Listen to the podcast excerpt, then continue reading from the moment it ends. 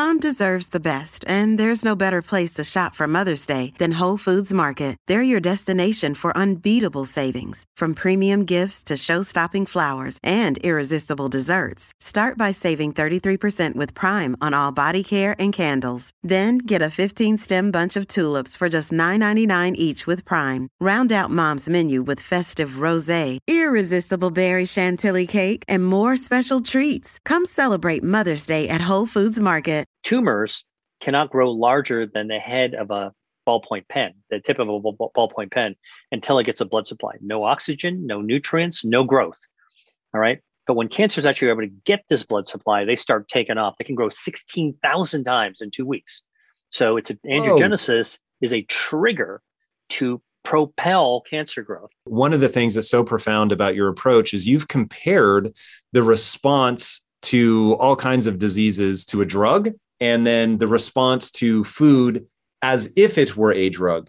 And it really, I literally have the chills right now just saying that. It, it is astonishing how you can get a response from eating food, whether it's pomegranates increasing the mucosal layer in your intestines or many, many other things, which I'm sure you will rattle through some of here shortly. Uh, that if you saw a drug that gave that kind of response, it would be a multi billion dollar drug and people would be losing their minds. But the fact that it's food becomes even hard to test for walk us through some of the early realizations that you had around that and i've heard you talk about how as an oncologist it's easy to get you know um, oh god what are the the chemotherapy drugs and test it out in your lab but if you ask the same thing about what the response would be for broccoli or something it's like nobody they look at you sort of sideways um, talk to me about food as a drug yeah so first of all food as medicine is a, an ancient concept. And if you go back to the ancient societies and ancient cultures like Greek culture or Asian culture, um, food isn't just food. It's not just sustenance. You know, um, it's actually part of our lives, and part of our lives is actually what we eat um, influences our bodies. Um, here's how I came into this. You know, very honestly, uh, I'm not one of these doctors that basically, you know, quit modern medicine and then poo-pooed and eschewed prescription drugs. Like I just told you, I, I've actually been involved with developing biotech drugs. So I, I believe that new medications can be really, really important for the right person at the right time in the right situation. However, I started to realize that because I helped to develop many of the systems to develop drugs, that we were not taking full advantage of all these testing systems, right? Um, and and to just to flesh out um, how I have explained it, I, am a cancer researcher, so I, have done a lot of research with in cancer labs, and I can tell you, you can um, go onto the internet, click on some chemo drug or whatever, have it FedEx to you by um, by a mail order, have it arrive the next day, put a a, a little um, uh, a spoonful of the chemo drug into a into an experiment, and within a few days or maybe even a few hours, you would know using this test system whether or not the drug is effective against cancer, where there's activity. Okay. Now, you can pick up the phone and you can call on a pizza or a salad and have it delivered in 15 minutes. And you ask the same cancer researcher, how do I study what the onions do? What do what does the anchovies do? What do the, you know, what does the lettuce do? And they would scratch their heads and say, I have no idea. So that's what I did 10 years ago is to tackle that challenge of of, of bringing two world making two worlds collide the, the world of biotechnology where we have like you can't believe how sophisticated some of these testing systems are. And that's what's amazing because you can throw in the drugs too and you can throw in the foods and then you can compare them side by side. So um, uh, my area is in the field of angiogenesis how the body grows blood vessels. For years cancer researchers were finding trying to find ways to cut off the blood supply that feed cancers. So if a cancer doesn't get a blood supply, it's just this microscopic thing and it can't grow. In fact, tumors cannot grow larger than the head of a ballpoint pen, the tip of a ballpoint pen, until it gets a blood supply. No oxygen, no nutrients, no growth. All right. But when cancer is actually able to get this blood supply, they start taking off. They can grow 16,000 times in two weeks. So it's a, angiogenesis is a trigger to propel cancer growth. So finding drugs that can inhibit angiogenesis or stop blood vessels from going to tumors was at one point kind of a holy grail. It was, you know, like, how do we get that? Lots of drugs. I've been involved with the, whole thing. And now there are actually lots of real FDA approved drugs. But we were able to study foods in that same system. Foods, uh, uh, some of the foods, soybeans, grapes, strawberries, lemons. And it was crazy to actually see um, because I have the street cred of being able to study against the biotech drugs, that pound for pound, ounce for ounce, molecule for molecule, um, uh, in, in, in many cases, the food held their own against the drug. Some cases more powerfully. Uh, obviously, some foods are not as powerful, but that actually opens the gateway for a whole new future. And I think that's something that's really exciting to watch.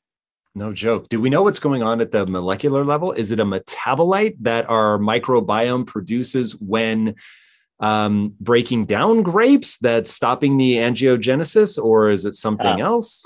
Yeah. So, um, so Mother Nature, in creating foods, um, have uh, laced these foods with natural chemicals, right?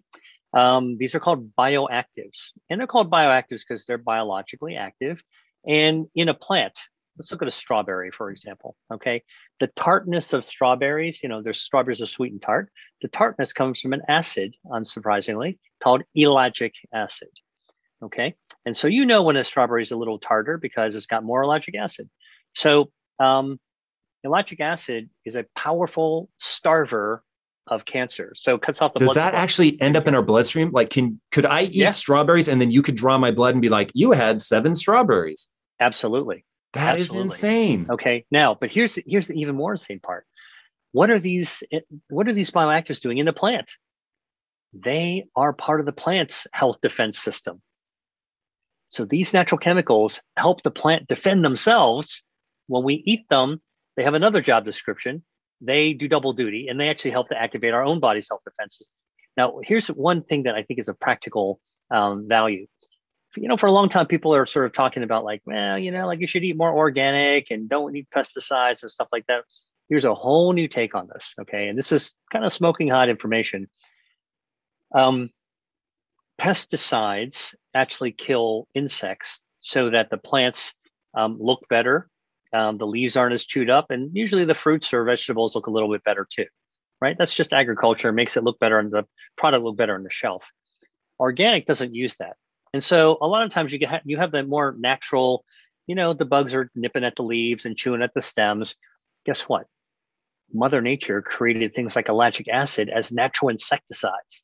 And so basically when the um, the plant, the strawberry plant is being chewed on, it makes more ellagic acid to repel the bugs. It's a wound healing response and a defensive response. So, organic foods have more bioactives as a reaction. I just was uh, involved with a study uh, I was meeting about yesterday talking about coffee, organic versus conventionally grown coffee. Conventional grown coffee with pesticides, organic coffee, hands down.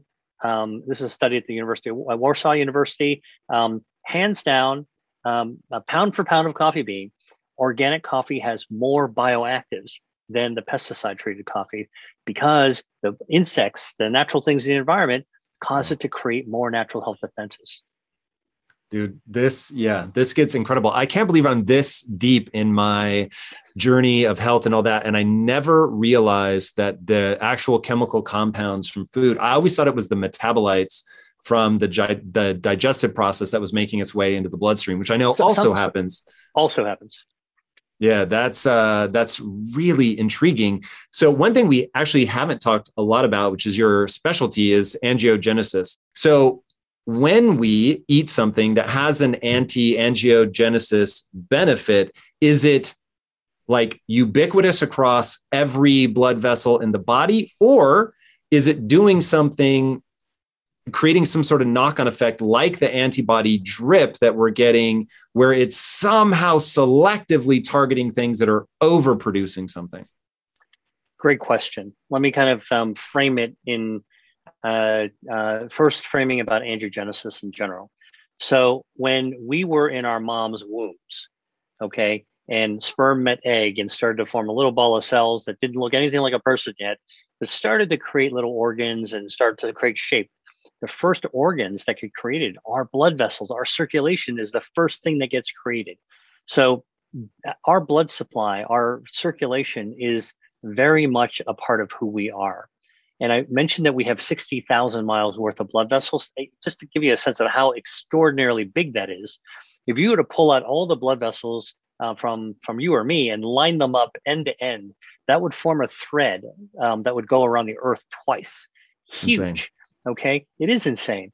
Now, um, our every single cell in our body, every organ require um, relies on just the right amount of blood flow, so they're getting fed with oxygen and nutrients. Um, uh, they don't need more than just the right amount, and but if they don't have enough, our body has to be able to grow more. Okay, this having just the right amount, I call it the Goldilocks zone. So Goldilocks, remember the the the story? Um, you know, the bears went in there, and it's not too hot, not too cold not too hard, not too soft. Or our health defenses, including angiogenesis, is exactly the same way. Not too much and not too little, but just the right amount. So this just right zone exists for our blood vessels, our stem cells, our microbiome, our DNA kind of balance, as well as our immune system. It's all about homeostasis, a term you used earlier, just the right amount. Now, that means our body knows how to grow more when it's necessary and then when there's enough, it stops. And if there's too much, it's kind of like a, a gardener, you know, that sees your lawn overgrowing, it mows the lawn, just mows it right back down until it gets to the right height. Okay. Our body's health defenses, when they're working at their best, there's like a perfectly manicured lawn. Not too much, not too little, just the right amount to be able to uh, to, to, to go around, like playing like rounds of golf on a perfect course. Now, um, what tumors do is they hijack this process. And so they, like a tumor, is sitting on a golf course and just grows extra weeds and grass right just for itself. So that's what gets targeted. Your body tries to fight that off, but sometimes we need some extra help for it. That extra help can be a smart bomb drug that we um, design to target those extra blood vessels, or we can help our body mow the lawn by eating foods that have anti angiogenic or blood vessel mowing capacity. You'll never be able to get rid of them all. It's just back down to the body's set point. So, what's an example of um, a drug that can actually do this? There's monoclonal antibodies that are designed like smart bombs to take out tumor blood vessels. But foods can actually do it too. Now, why can drugs and foods target a tumor blood vessel and not take down your aorta or the blood vessels feeding your brain, like your carotid artery? It's because when we build healthy blood vessels, we take our body takes great care to construct them to be very, very strong. It's like building a skyscraper. Okay. The architects and the contractors and their craftsmen, they make everything perfect, as perfect as they can. But when a tumor does it, you know, it doesn't, it's not a careful contractor. It's like a lousy contractor, just throws it, the, the, the thing up and so the blood vessels that are grown are flimsy, they're fragile, they're unstable. And so think about, you know, a hurricane like Hurricane Ida sweeps through the area, and the strong, sturdy structures, our healthy blood vessels, are going to stay up even when the wind is there. All the ones that are not well constructed, the wind blows them right down. And that's why a tumor blood vessel is much more vulnerable to either food or drug. Wow, that that's really incredible. Okay, so you wrote the book Eat to Beat Disease. We've touched on a little bit, but now I think it's worth what what is your sort of general I know that there's never going to be a one size fits all. It's very important for people to understand, but in terms of general uh, patterns of eating to beat disease, what are those general patterns? Yeah. Well, first of all, um, when I wrote Eat to Beat Disease, which became a New York Times bestseller, uh, the whole point was not about writing about a diet. It's not keto, it's not South Beach, it's not about weight loss, even. It's really about health. And because when I was um, doing my research to look at different foods that would activate our health defenses, here's the first thing I was surprised by. It's not like one food or two foods or five foods, or yeah, it was more than 200 different kinds of foods and they were fruits and they were vegetables and they were spices and they were legumes and they were different kinds of seafood including shellfish and they were different kinds of fish beyond salmon okay? Um, and and there's even some dairy products that can actually have um, some benefits as well including fermented foods um, like yogurt and sauerkraut and kimchi. And these foods are so ubiquitous that they are found in the traditional cultures of every single society, but especially Mediterranean diet, which we know is healthier for us as a pattern, and Asian food, which we also know is healthier. And so what I started to realize is that eating to beat disease is not just picking a particular disease and trying to figure out what the recipe is that the one size fits all, but it's really um, a journey that we have our whole lives from the time we're small until we get old. We get older. Um, parents have the opportunity to actually start feeding their children when as soon as they're taking solid food foods that can actually help them beat disease. In fact, in fact, breastfeeding is actually helping your child um, uh, uh, beat disease by uh, shaping and sculpting their microbiome, right? One of the health defense systems. So I came up with 200 different foods. I lay them all out according to which health defense systems they activate. Some cases they activate all of the health defense systems. I call those grand slammers because, man, a single food will knock out, you know, knock the five health defense systems out of the park. It's a home run uh, to eat those things. And I explain all the research that's been done by myself and other people to show how they actually work. So, what's the principle? To eat to beat disease, you can love your food to love your health. Love your food to love your health. That seems so contradictory to what we used to think about healthy food, right? Because the old thinking is that, well, you got to eat healthy, you got to cut out everything you love, you know? And and and I'm I'm turning that upside down and inside out. I'm inverting the whole equation. I'm saying if you look at those 200 foods that I put down in my book, Eat to Beat Disease, take a Sharpie out and circle the ones that you love already. I like this. I like that one. Tomatoes, I like. Oh man, I like this one. Okay. That's a great starting point because if you start eating those foods, you're already ahead of the game because you already love foods that can actually eat to, that, can activate your health defenses. Now you can explore, expand your horizons by choosing these other foods that are out there as well. If you sat in TV and watched a food the Food Network, you can find all these people experimenting with different ingredients. If you go onto YouTube, you can look for an ingredient you don't recognize, bitter melon. The heck is a bitter melon? Well, it's an Asian gourd. Is it bitter? Absolutely, but there are ways of actually cooking it so that it's not so bitter and it has medicinal value. Well, how would I do it?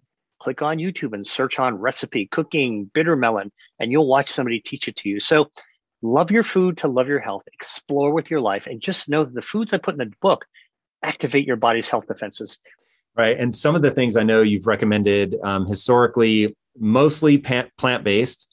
Um, you talk about getting some omega 3 from marine sources, uh, whether it's from fish or whether it's from, uh, I, I, think you talk about seaweed. You'd have to refresh mm-hmm. my memory. Um, you do personally eat some meat, though I don't know if you eat any red meat or not. I know you recommend that people cut that down, uh, extra virgin olive oil, um, things like that. Am I missing any of the the heavy hitting advice? Well, I mean, so here's here's the basic thing. Um, all the research, scientific research has been done, and the epidemiological, the public health research shows that eating a plant-based, mostly plant-based diet, that that's pretty broad. You know, um, uh, fruits, vegetables, legumes, nuts, uh, healthy oils, good for you. You should eat most of, mostly that. Doesn't mean, uh, and by the way, uh, plant based could be tricky because a lot of ultra processed foods also have mm. um, plant materials in it, processed soy, all kinds of other things, all kinds of unhealthy oils made from plants. However, if it's whole plant based foods, it's kind of stuff you'd find in a grocery store or a farmer's market. Okay. Like I would say mostly go for those. Mostly go for those. Okay. Um, uh, uh, seafood has been shown to improve survival and decrease the risk of death. If you eat two or three servings of of seafood, shell it could be fi- fish or shellfish. Um, you get healthy omega three fatty acids. Um, Is that per day? Per week, two to three per servings week. per week. And the amount you would eat, uh, which I write a whole chapter about food doses, uh, you, amount you would eat is about three ounces. So people like, well, wait, I'm not a human scale. I have no idea what three ounces is. What I would say, it's a lot less than you think. It is a piece of fish about the size of a deck of playing cards. You can put it in your palm. It's about yay. It's about as thick as a deck of playing cards. Not that big a deal. And you know, um, and and people who love seafood can can get a lot uh, of it that way. Recently, there was an interesting study that showed if you actually increase your level of omega 3s by an extra serving a week or two, like from wherever you are with your starting point, you can increase your longevity, your survival by 4.7 years. So an extra serving of, of, of, of omega-3 rich seafood, you increase your survival by lifetime survival by 4.7 years. Now you can get, if you're a vegan or a vegetarian, you can get omega-3s from plant-based foods. So chia seeds, flax seeds, some of the nuts, you can get those as well. But what in plant-based foods, you get a different kind of substrate to make your omega-3s. So you got to eat a lot more of it. So, you know, um, I, I, I, I like diversity. So um, plant, whole plant-based foods, seafoods, if you actually eat fish. Um, if, if, you don't, explore it if it's not for some ethical reason. Um, and then, you know, look, uh, and dairy, by the way, you know, uh, when it comes to food and health, there's no universals. Okay. Some dairy products, you know, like honestly, cheeses are good for the microbiome because many traditionally made cheeses, not in large quantities, they've got saturated fats and a lot of salt. But some cheeses actually have lactobacillus and other healthy gut bacteria that we can use as a probiotic food. Yogurt, a dairy product, probiotic food. And so I'm all about the science. Wherever the science takes me is where the evidence takes me. There's a great American novelist named uh, E.L. Doctorow, and he uh, had this great uh, uh, quote. He once said, Writing, he's a novelist, writing is like driving at night. Um, you can't uh, see beyond your headlights, but you can make the whole trip that way. And that's what science is like. You just can only see where your headlights are going, and you're focusing on the evidence and ignoring all the darkness that's out actually out there. So, what about meat?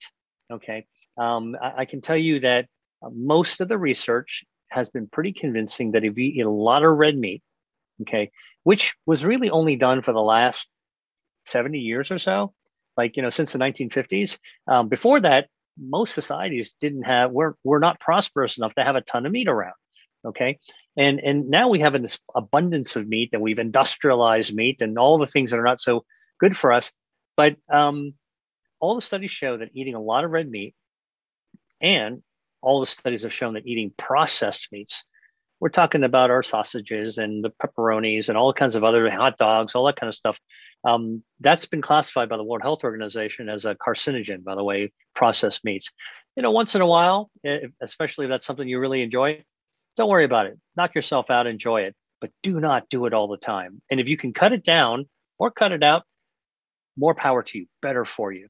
And so this whole idea about, you know, life is for the living, got to enjoy our how we do things. You know, some things we enjoy aren't that good for us. You know, some people like to roll down the windows or take the top down and drive really fast on a on a road faster than the speed limit just don't do it all the time because one of these times you're going to actually get into an accident. I think that uh, idea of moderation, but if you're in, informed by science and you can actually then listen to your body, if you feel like crap after eating something, don't go for it. Don't eat it the next time or eat less of it. The, the science is just so rich at this point in time in history that, you know, anybody that wants to get into food as medicine as a science, not as a trend, but as a real science has a huge future ahead of them. The urgency is that our metabolic health globally is in a terrible place. I mean, a third of American adults has hypertension. Mm. 10% of, of kids aged 12 to 18 has hypertension. That's crazy. It is. Uh, 50% of adult Americans will be obese by the year 2030. Not just overweight, but obese. So we are, you know, our life expectancy is declining. Is it uh, that, that, it's actually declining? Oh, it's uh, declining dramatically. Before COVID, it began. So people say, well, because of COVID, people are dying earlier. Uh, and you know, the truth of the matter is that this metabolic derangement bodes for a much worse outcome as it relates to COVID. They're so, tracking that? Like yeah, there's that's, actually a study? It's been published. Yeah, you measure uric acid at admission, and it predicts to some degree who's going to end up in the ICU, who's going to end up on oh. a vent, and who's going to die. Now that we recognize uric acid and its role in disturbing metabolism and its role in inflammation and its role in increasing what is called oxidative stress, the damaging effects of free radicals, it was looked at. And lo and behold, look what they're finding. What is uric acid? Like, what, what is it? What triggers the unhealthy elevation? So, uric acid is a very simple chemical and it is the end product of the metabolism in the human body uh, and the bodies of other animals of only three things alcohol, uh, something called purines, which are the breakdown products of DNA and RNA, and by far and away fructose. So to me, uh, we've known that fructose is a demon for a long, long time. And you, in 1970, it was published in the journal The Lancet that fructose is a player. It is a big player. And yet, we were told that because fructose doesn't cause insulin to be uh, secreted and doesn't need insulin uh, to be metabolized, therefore it was a safer sugar. Mm-hmm. And um, you know, we recognize how industry uh, was able to manipulate that messaging and how everybody fell for it. But if insulin really is like one of these high risk factors and fructose doesn't require insulin, why isn't it better? That is the, well, I'd say million dollar question. That's the 500 billion dollar question. That's how much we subsidize the growth of corn to make high fructose corn syrup today with that as a premise that look it should be safe because it doesn't need insulin to be mm-hmm. metabolized mm. it is a powerful threat as it relates to type 2 diabetes because it stimulates a couple of things number one is gluconeogenesis the creation of glucose in your body de novo in the liver and uric acid enhances that process and it causes what is called insulin resistance meaning that insulin doesn't work as well in your body through a number of mechanisms. So that's the dirty secret of fructose that the industry didn't want us to know about. Now it's been called out. So fructose can only be metabolized in the liver. Why? Uh, as it turns out, it can be metabolized in various other tissues in the body, even okay. including the brain. We learned about the liver, but even the kidney can metabolize fructose. Wow. So uh, the the story, you know, everyone, everything's been compartmentalized. But now we know that it's a lot, a lot bigger story. Can we know that glucose be... can become fructose. High glucose levels, especially when Will blood turn into can become fructose, fructose through the use uh, through the body's use of a, an enzyme called aldose reduc- reductase. That is enhanced when serum sodium is higher. So higher levels of salt mm-hmm. leads the body to know that it is in uh, it's getting ready for famine or water restriction make more salt.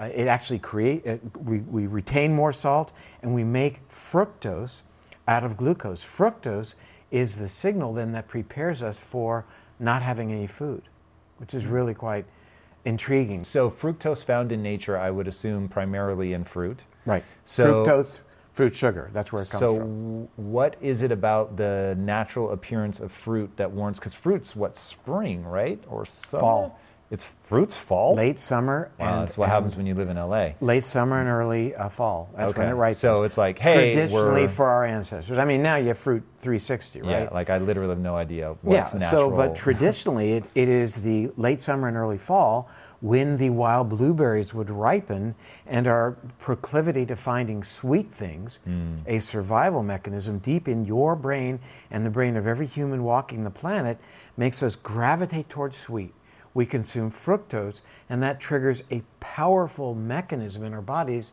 to make fat, to store fat, to lock it up, to make more blood sugar, to power our brains, to raise our blood, our blood pressure.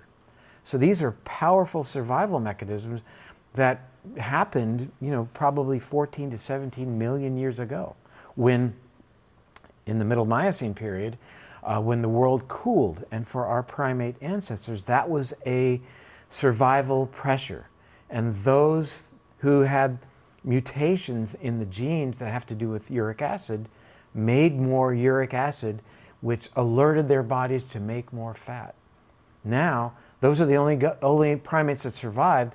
They pass it on to you and me and to every human, such that when we are exposed to fructose, it's telling our bodies, get ready for times of food scarcity. Mm. So the idea of um, higher blood sugar and insulin resistance and all those terrible metabolic things that we're doing our damnedest right now to target, those were wonderful adaptations for us for more than 99% of our time on this planet. Mm. What's happened is now we still have the old genome, but we've challenged it with a new environment that is rich in fructose that is more sedentary. We're not doing as much. We're not sleeping as well or, uh, restoratively, and, and therefore uric acid is increasing and worsening our metabolism and leading to this host of diseases that we talked about. What's your take on fruit itself? Like, is that to be avoided or? That's a million dollar question. So, fruit is, a, is on the table. Because uh, of the fiber content?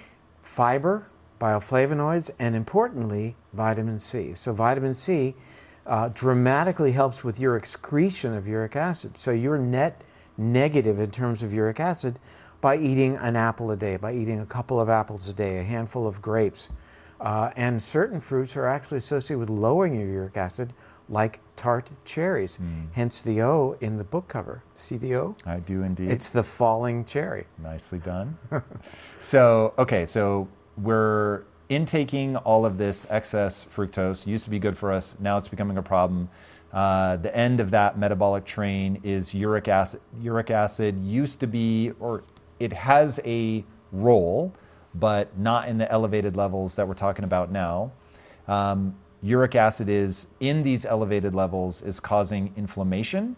Is there anything else going on, or is it simply sure. this cytokine drip? Oh no, it's there's a lot going on, and let's uh, double click on something I think is really interesting vis-a-vis some news that happened today.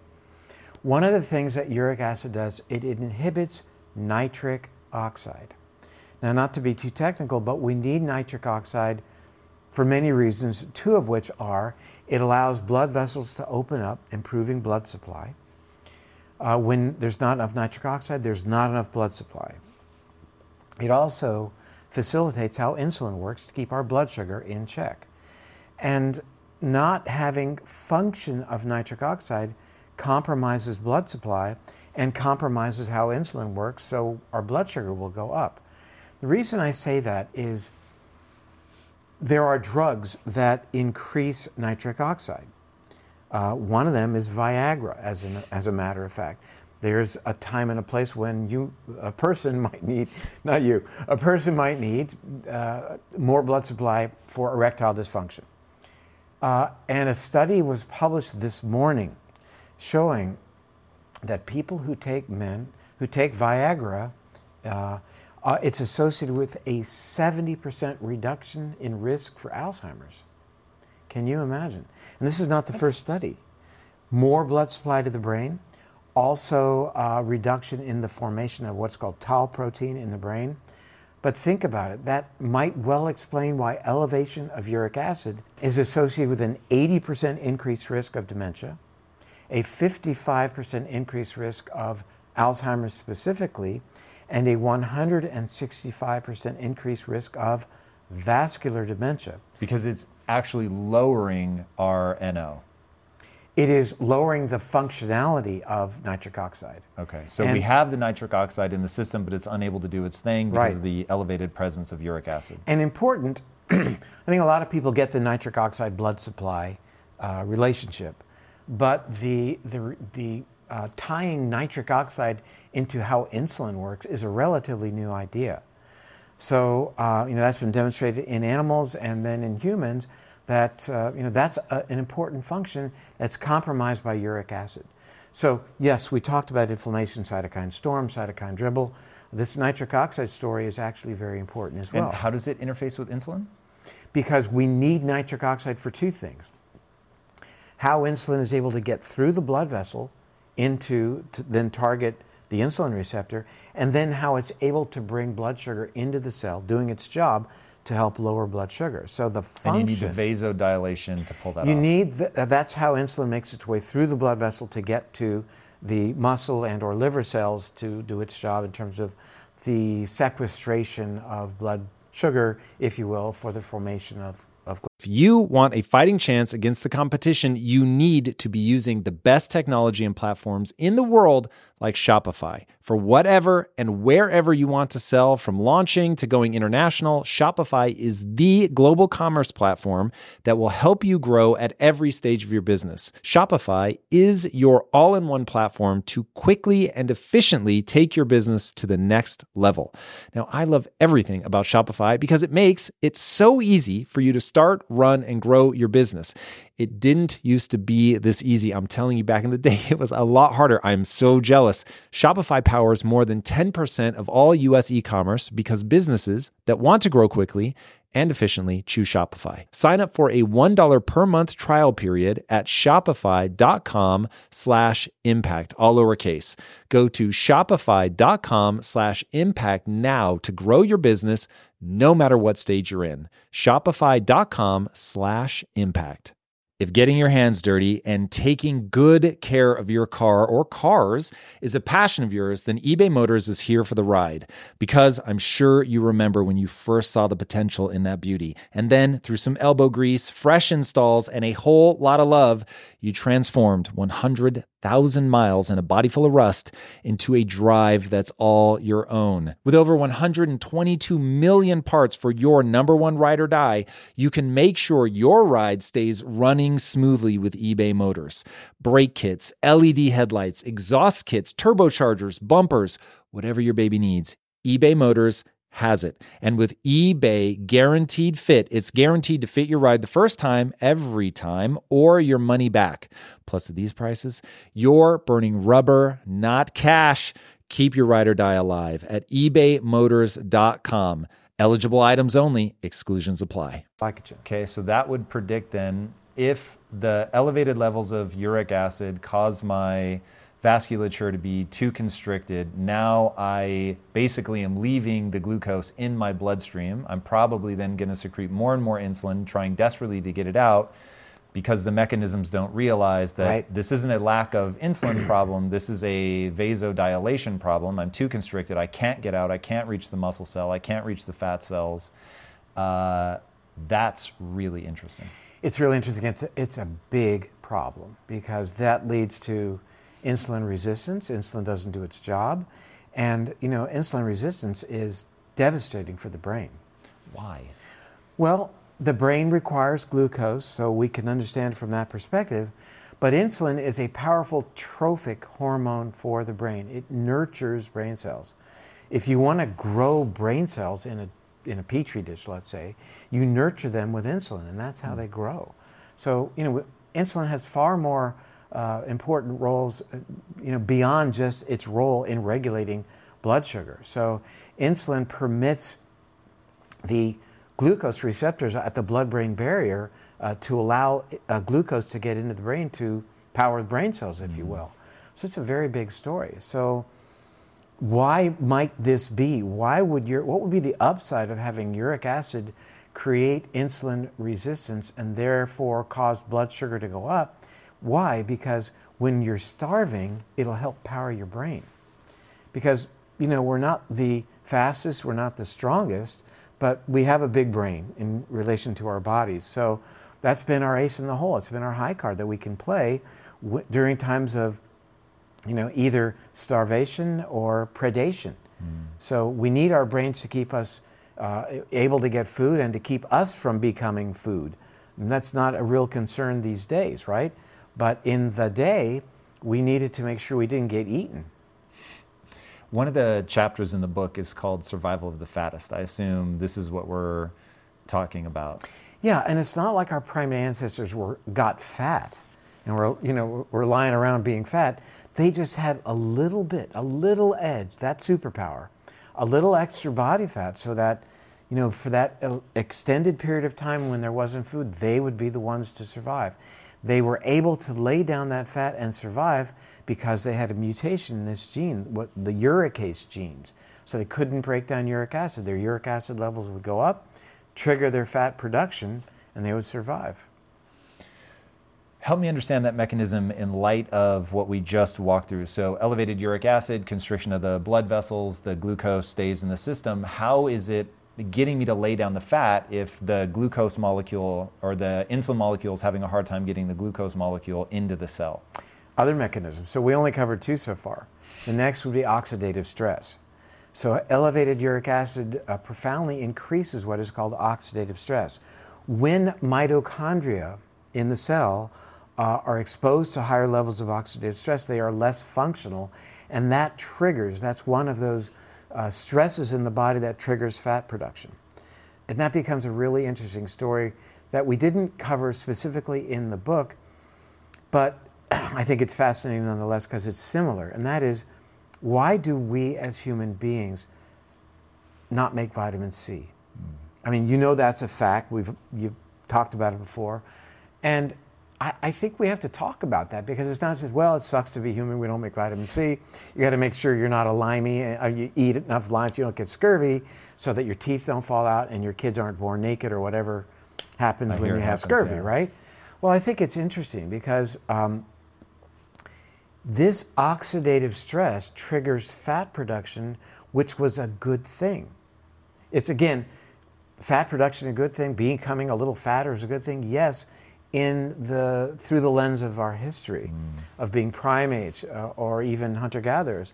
And increasing oxidative stress by not having vitamin C would have been looked at uh, looked upon as being a good thing through that lens again and would also cause us to then seek out the fruit.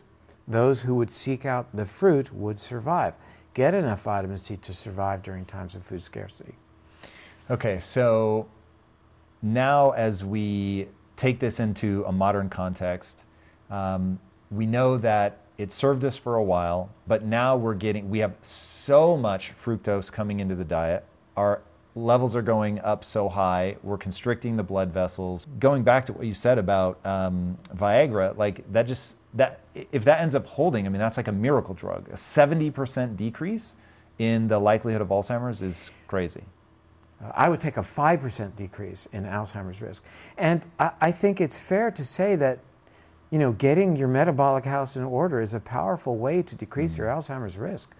We know that to be true. We know if you're a type 2 diabetic, you've quadrupled your risk for that disease, Alzheimer's, for which there is no medical treatment, as you and I have this conversation right now. Despite the exciting news of several months ago of a new miracle drug that gets, you know, that, that limits beta amyloid, uh, what happened with that was really quite um, encouraging. You know, it was resoundingly rejected by the neurology world, and rightfully so, because it doesn't work. We don't have a drug to prevent that disease, and yet we really understand where it's coming from. It's coming from disturbed metabolism. It's been said that Alzheimer's is not generally a genetic disease. And I would, until recently, have agreed with that, saying that, yeah, about 4% of Alzheimer's have familial type Alzheimer's disease. Mm-hmm. You know, there are populations around the world, South America, for example, where it runs quite strongly in families. I would tell you now that it's probably a 100% genetic, as is type 2 diabetes. I would say it's 100% genetic. And you're looking at me saying, where are you going to go with this? And let me go, let me, let me play it out. Because as I've mentioned earlier, what we're seeing now are these metabolic derangements that underlie these diseases that represent a disconnect between evolution and environment. So we have this genome that's coding for our survival in the context of a different environment. Now that we're challenging that genome with a new set of circumstances, a new context, looking at it through a different lens, if you will, uh, it's expressing genes that are paving the way for our metabolic decline and setting the stage for the very things we don't want to get. And I have to tell you, that language is something that came to me, I think, the night before last, as I was just lying in bed thinking about this stuff, that it is absolutely a genetic uh, disease in that context of the mismatch. And we're living then with physiology and, and a body, a machine uh, that is, uh, you know, mismatched with our current environment. It's outdated machinery. And I, I realized before I wrote Drop Acid that I had written about that topic a half century ago. And I wrote a, a, an op ed in the Miami Herald about what about us living today with the outdated machinery that is more suited to the environment of our ancestors. And uh, I, I saved it. I was 16 years old when I wrote that article. I saved it. I put it in the book. And um, that's the issue is that you know, it's the foundation of the paleo movement. Let's try to recapitulate the environment of our, of our ancestors, both uh, well, just in terms of other activities, sleep and exercise, physical activity, stress, but mostly the foods that we eat. If we can emulate what our, our genome expects, we'll have better health. All right, so this is a good transition to the love diet, which you describe in the book. So, walk us through what does LUV stand for? How do we get that match relined up? Again, let, uh, let's say that diet is one of the biggest players, and I think perhaps the most important. Um, so, love means lower uric values, and it's the diet that we constructed that can be um, used as a lens through which you could look at your dietary preferences or your dietary dogma, if you will, whether it's keto, vegan, paleo, all of those diets and others uh, can be adapted to be more conducive to lowering your uric acid values. Uh, it means, as things that we've talked about, being very cognizant of purines, of alcohol, specific types of alcohol, and certainly when you recognize that 70% of the manufactured foods in America today, in other words, if it has a barcode and it's in the grocery store, it has added sweetener, 70% do. And by and large, that comes from high fructose, there's the villain, mm. uh, corn syrup that we subsidize to the tune of $500 billion a year. So um, it's time to call that out. Uh, uh, I wrote a, an op ed, it was an open letter to Pro- uh, President Biden, uh, February 21st of this year, with Dr. Casey Means, uh, saying that you know, these um, nutrition recommendations that last for five years for the United States that are put out uh, by uh, the USDA allow, uh, indicate that 10% of our daily calories coming from sugar is okay. I wouldn't say there's no science that would support that, but 99% of the science uh, that was provided to the review committee for that dogma or that do- doctrine said that's way too much. That 6% should come or less from sugar. So our hope was that we could get some new language that would rewrite, you know, that uh, that five-year recommendation. But how many people do you think steer by the recommendation? A lot. Really? Oh my gosh! Like people actually Schools, pick up the box and they the start military. No, no, no. I'm talking about in terms of uh, government influence Got that the military it. and schools and federal uh, uh, food programs. They say 10%. They, you know, then they're, therefore wow. these foods that are manufactured that have all this added sugar fair game. Oof. That's. And what does that do? It creates the very illnesses that are bankrupting our healthcare system. Mm. So that don't make no sense to me. No, it does not. Uh, I'm guessing that that hasn't been adopted. That we're still no. at 10%. Um, so we've got sugar hiding everywhere. What are things that are high in purines that we should be paying attention to? Um, like one one thing I definitely want to talk about is red meat. Um, but where else are we going to find, like, if we know that DNA and RNA is in everything, then I, I, don't even understand, to be honest, how some things are higher or lower. But it has to do with the cellularity and the concentration. The more cells it has as opposed to other things. Give me a dense cellular one. Dense a, cellular one would be a, a, like a small fish, like a sardine or an anchovy. Is more really dense, lots of apple? cells. Uh, well, let's just stay with it, uh, meat or animal Perfect. products for one second. We'll get yep. to that in a second. Uh, as opposed to chicken or really, uh, yeah, just the space between the, the, cells is the different. The space between it's that density. It's the uh, the real what? cellularity of uh, organ meat, for example, liver and kidney, huh. very high in purines. So they will. they're directly involved in their metabolism, breakdown of the DNA and RNA, then to make uric acid. But it doesn't necessarily mean as we segue to fruits and vegetables, that all foods necess- who, that are high in purines are going to raise uric acid. So that's a bit of a disconnect that we finally have massaged into being meaningful because for in years, well, for years it was foods high in purines. If you have gout, stay away from them mm. because we know purines make uric acid. We know high in uric acid is the cause of gout. Well, what, what is gout? So gout is the extracellular crystallization of uric acid, where uric acid is so high that it finally precipitates out. It's like um, making rock candy. Have you ever made rock candy I have not. in the day? All right. I've well, how you make rock, rock candy, candy is um, you have a solution of sugar and you heat it, and it because it's hot, you can dilute more sugar.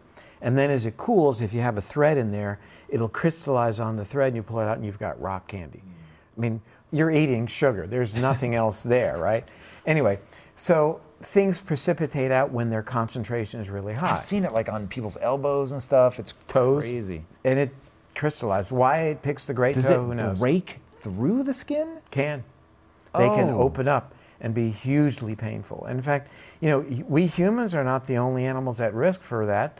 Other ha- animals that have high uric acid, like reptiles and birds, uh, T Rex, uh, Sue the T Rex, had uh, gout in her fossilized uh, skeleton. But wait, in in such a natural environment, how are they ending up getting gout? They're just eating things that are too. They're eating other lizards, and they're just too high in in. who can say? I mean, I don't think we know exactly what T Rex ate, but you know, it looks based upon teeth and short digestive tract that they ate meat. You know, they were these you know prototypic carnivores, and as such, were at higher risk for gout. Segues back to us as humans. So, it doesn't mean that people who eat a lot of meat are necessarily going to get gout, and may not even have a high uh, level of uric acid. But it takes us to a place, it really depends on the person, so therefore you want to check your uric acid. But here's, How do you check your uric acid? it's a blood test. And Over the counter? yes, that's the good news. But most people have already had their uric acid checked. It's part of your annual blood test. And you could call your doctor and say, What's my uric acid? And she or he would say, Well, it's either normal or not. If it's above seven, it's abnormal. It's out of the normal range. And below seven, you're in the clear. But understand, Tom, this is only in the context of gout, hmm. not metabolic health. So for metabolic health, we want it not in the normal range, in the optimal health Which is range, 5.5 or lower. Okay. That's what the research indicates uh, is the cutoff uh, in terms of cardiometabolic issues. So having higher uric acid levels, one interesting study published in 2009 looked at 42,000 men, 48,000 women, followed them for eight years. Those who had the highest level of uric acid had a 16% increased risk of all cause mortality, becoming a dead person for any reason whatsoever. That's what the term means. Cardiovascular mortality, 38%. Why might that be? We talked about nitric oxide, we talked about blood flow, we talked about inflammation of the arteries, for example. Uh, stroke risk, death from stroke, 35% increased risk. And here's an interesting part of that study I thought uh, for people looking at their values. For every point of uric acid elevation over seven, uh, all cause mortality increased 8 to 13%. Oh God. So at 8, at 9, at 10, you know, you see people with a uric acid level of 11. Ooh. That's a big, big study. The other thing this study showed, which I thought was really quite interesting, they concluded that one fourth of all uh, type 2 diabetes was a consequence of elevated uric acid. What? One of the things I discovered way back then was that we evolve in concert with the plants that we're eating or the animals that we're eating, but back then we were eating leaves. And there's actually now evidence that the thing that makes us human as opposed to a chimpanzee is there's a distinct change in the gut microbiome between when chimps and gorillas evolved off and we evolved out. And you can actually tell a human being by their distinctive gut microbiome uh, instead of a chimpanzee, for instance. We share 98% of all of our genetic material with chimps and gorillas, and yet we're profoundly different. And what makes us profoundly different from them is not our genes, it's actually the genes of our microbiome. Unfortunately, uh, my wife has had some very real experience with just how important the microbiome is. You're the only person I've ever heard talk about that. I'd love to hear more about that. So, um, if we were going to prove your thesis out, and what would we be doing to the diet to create that effect in the microbiome that would express so, such a radically different species? Lectins are plant proteins that are one of the major defense systems of a plant against being eaten. One of the things that's hard for us to con- conceptualize is that plants do not want to be eaten. They actually have a life, and they were actually here first. Uh, when insects arrived, plants had a problem because they couldn't run, they couldn't fight, they couldn't hide. But they have a huge advantage, and that's they're chemists. Um, they can turn sunlight into matter, and we haven't figured out how to do that yet. So, what they do is they make proteins that are sometimes called sticky proteins or lectins that stick to certain sugar molecules in us, particularly in our gut lining. Just by the way, if anybody has sinusitis or runny noses when they eat certain foods, you are actually producing sugar molecules in your mucus to trap lectins. And I have so many people who had chronic sinusitis, including myself, when we finally got lectins out of our diet, they completely went away. So, lectins bind to sugar molecules. Lectins cause the wall of our gut to actually separate. And people have heard the term leaky gut. I used to, if you'd asked me 15 years ago if I thought leaky gut was a, was a problem, I would have said it was pseudoscience. Now, with the advances in understanding how the microbiome works and in understanding how lectins work, I think everyone who has a disease has a leaky gut.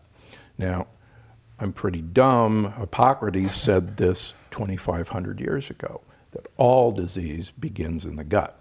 So, one of the things we know about research is research is research. Mm-hmm. Look again, because somebody already knew this, and Hippocrates knew it 2,500 years ago. It's really interesting, and I'm, I, I have heard that quote so many times, and it's one that I just accept and go, oh, wow, what a great insight. What do you think led him to that? At, at, even now, people have a hard time conceptualizing the microbiome because it's invisible. So, how did he come to that conclusion? He had this interesting theory. He believed that we all, any creature, has what he called the translation is green life force energy that actually wants perfect health for that creature and that it's a driving force. Unfortunately, he believed, uh, as I do, that there were external forces that were preventing that expression of green life force energy. So he thought the purpose of a physician was to identify those external forces that were keeping the green life force energy from expressing itself and remove them or teach the patient to remove them. And then the patient would heal him or herself because the green life force energy would take over. Now, that sounds kind of new age and touchy feely, but he was absolutely right. And one of the things that I guess uh, I and, and other people have discovered is that one of those external contributing factors are lectins. And if you remove certain lectins, uh, things you'll start to heal yourself. Um, let me give you another example. If we're out on the ocean uh, in a boat and the boat springs a leak in the bottom of the boat and water is rushing in, we have two options. The one option is we grab a bucket and we start bailing. Uh, the bigger the hole is, uh, like the old commercial, we're going to need a bigger bucket. And I think that most systems for healing the gut are just giving people buckets mm. to bail whatever.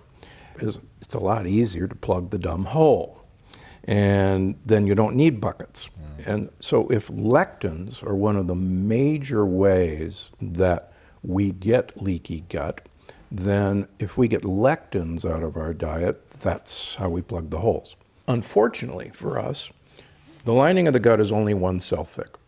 And so imagine one cell thickness keeping everything you eat or everything living in you, like bacteria, separated from you. And they're all held together, locked arm in arm with tight junctions. So, what Dr. Fasano showed with gluten, which is a lectin, is that gluten makes its trouble by causing leaky gut. So, once those spaces are open, not only do lectins get through, which are foreign proteins, they're splinters, but also pieces of bacteria called, or living bacteria also get through the wall. Now, on the other side of the wall is your border patrol, your immune system. And 65% of all the white cells in our body are up against this wall. Why are they there? Because that's where the problem is going to happen if it's going to happen. So when these foreign proteins get across the wall, the immune system basically sounds the alarm, sounds the air raid sirens. We go to threat level five, we scramble the fighter jets, and we actually go to war status. And as I talk about in the book, that war status is manifested in multiple ways, whether it's brain fog, whether it's arthritis, whether it's depression or anxiety, whether it's coronary artery disease, which is how I got interested in it in the first place. And all of these things come right back to what Hippocrates said 2,500 years ago that if you want to f- cure the disease, head to the gut. And, and I see this, for instance, uh, I had so many allergies as a young adult and in college that I had to get all allergy shots. Mm. And, you know, oh, you're allergic to things. Well, my allergies were just because my immune system was just on hyper overload.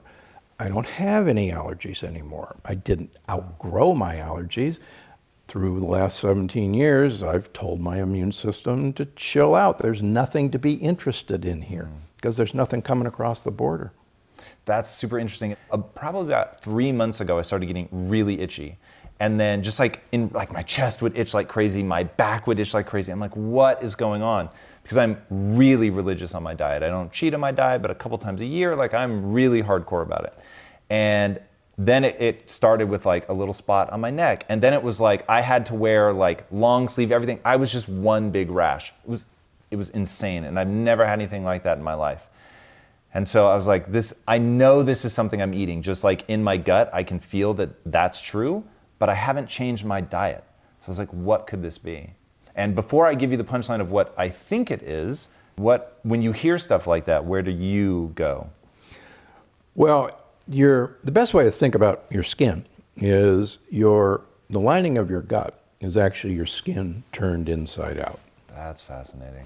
And so you have from your mouth all the way down to your anus a tube that's got the surface area of a tennis court. And everything that you swallow is actually outside of you as it's moving through. The inside skin has to do the same functions as the outside skin, and that is kind of keep things away from us, but it's got a fatal flaw. It not only has to keep things out, but it has to let things in, mm. like the proteins and the fats and the sugars that we eat. So that's where the mischief can happen. But when I see someone with an external skin problem, it's always a reflection of what's actually happening in the gut what is that process? What does it look like? How can people that are watching this now, if they're struggling from something, how do they begin that process of repair? So, the, uh, you know, I think the first thing you do is get major lectin containing foods out of your diet. You won't like me for a couple of weeks, uh, but most people, even within a couple of weeks, begin to notice a difference. Now, what are those? They're foods that we actually, evolutionary, were not designed to eat beans are so lethal raw that there's very good published studies in humans that they can cause massive bloody diarrhea. And there's some pretty good studies in monkeys, rhesus monkeys, and red velvet mon- monkeys that they can actually cause heart disease and even kidney damage from the lectin content. Mm. What's fascinating from a human evolution standpoint is that humans, up until the dawn of agriculture, we're actually very tall creatures. Uh, most humans were about six feet tall, and our brain size was about 15% bigger than it is today. And when, if you look chronologically, by 8,000 years, uh, 2,000 years into grain and bean eating, we actually shrunk about a foot, and our brain wow. size has never recovered from 10,000 years ago. Mm. So these are anti nutrients. Grains and beans, that's number one. Number two, 2,000 years ago, northern European cows suffered a genetic mutation, spontaneous mutation where they stopped making the normal protein in milk, casein A2, and began making casein A1. Now, Casein A1 has a lectin like protein that is converted into a compound called beta casomorphin, which can cause a direct immunologic attack on the beta cell of the pancreas, the insulin producing cell in the pancreas. And there's some pretty good evidence, and it's accumulating every, every year, that one of the causes of type 1 diabetes or juvenile diabetes is casein A1 milk. And it actually correlates very well in countries that have casein A1 cows. They have much higher incidence of type 1 diabetes than countries that have casein A2 cows. Cheeses, for instance, are safe from France, Italy, and Switzerland. Sheep, goats, and water buffalo are all casein A2. And what is it about that that's so problematic? It actually makes a, it's a lectin-like compound that stimulates an immune response. So just as I would get from the beans or whatever, I'm exactly. getting a... You'll get the same thing. Okay. So it's a, it's a very new addition to our diet. Now, the newest addition to our diet is some of our most precious foods are American, North American, or South American foods. For instance, in the nightshade family, uh, potatoes, eggplant, peppers, tomatoes, and goji berries. So the, the nightshades, the peel and the, and the seeds have the lectins. And Native American Indians in the Southwest always peel and deseed their peppers. They char their peppers, they deseed them, and then they either grind it into chili or eat them that way. But they always do that. The Italians always peel and deseed their tomatoes before they make sauce. And is this like a cultural intuition kind of thing where they. Yeah. What I, what I like to do is I go around the world studying cultures and figuring out why did they do this? How mm. did they detoxify lectins? For instance, rice was invented 8,000 years ago. Four billion people uh, use rice as their staple, yet four billion people take the hull off of rice and eat it white. And surely there can't be four billion dumb people who don't know any better that white rice is bad for them and brown rice is good for them. Mm. In fact, they've been taking the hull off of rice for 8,000 years. Same way, believe it or not, up until William, William and Harvey Kellogg in the early 1900s, did the idea that whole grains were good for us. And if you look back 50 years, when the whole grain goodness really caught on, you'll notice that a lot of our current health issues, including this epidemic of autoimmune disease, didn't occur. This epidemic of dementia didn't occur. And so whole grains are one of those wonderful myths that got perpetrated by a few individuals. The other individual that perpetrated this, English surgeon by the name of Dr. Burkitt. And Dr. Burkitt uh, did some missionary work in Africa in the middle of the, cent- of the last century. And he is a colon surgeon, a guy who would operate on colon cancers. And he went down there to do some work, and nobody had colon cancer. And he actually went around and watched and looked at the bowel movements of these Africans who were eating huge amounts of tubers, things like yams, for instance, mm-hmm. or celeriac root or jicama. And their bowel movements were huge. And he goes, wow, you know, look at all, they're eating all this fibrous stuff. And it must be that the fiber in their diet is keeping them from having colon cancer. So he came back to England and he espoused the, the fiber theory of preventing cancer. Now, the problem is in England, they didn't have a lot of these sorts of tuberous foods, but they had tons of what's called insoluble fiber in the form of wheat and uh, rye and barley and even oats. So he, he didn't know the difference between insoluble fiber and soluble fiber. Mm. And so he said, we should all be eating fiber. And so that's actually where that whole idea that the hall was actually good for you. Now, the ironic thing is, he actually died of colon cancer. That is very ironic. Very ironic. Uh, there's a saying among surgeons that we always die from the disease we treat. If you strive to perform your best in life, bringing your energy and abilities into everything you do, then it only makes sense that you would want to be out on the road with that same power, agility, and performance that everyone expects from you. And there's no better option than the most desirable, advanced, and dynamically capable SUV yet, the third generation Range Rover Sport. You guys know I love staying on the cutting edge with technology, and the Range Rover Sport's cabin features advanced technologies such as active noise cancellation and cabin air purification, a must, offering you and your family and friends new levels of comfort and refinement while traveling. The Range Rover Sport provides an instinctive drive with engaging on road dynamics and redefines sporting luxury for the power, agility, and performance you demand in every area of your life. Explore the Range Rover Sport at LandRoverUSA.com. That's LandRoverUSA.com. So, Well, then, so that, oh, there's so many interesting points in there. Talk to me about how animal meats end up, because you don't eat hardly any. Um, how, how does lectin find its way into animal meat? we raise animals with antibiotics, and this was discovered by by accident years ago when they were thinking that antibiotics might be needed for crowded conditions of uh, you know stockyard animals, but the researcher found out that by giving antibiotics to these animals, they grew faster and got fatter much quicker than the animals who didn't get the antibiotics.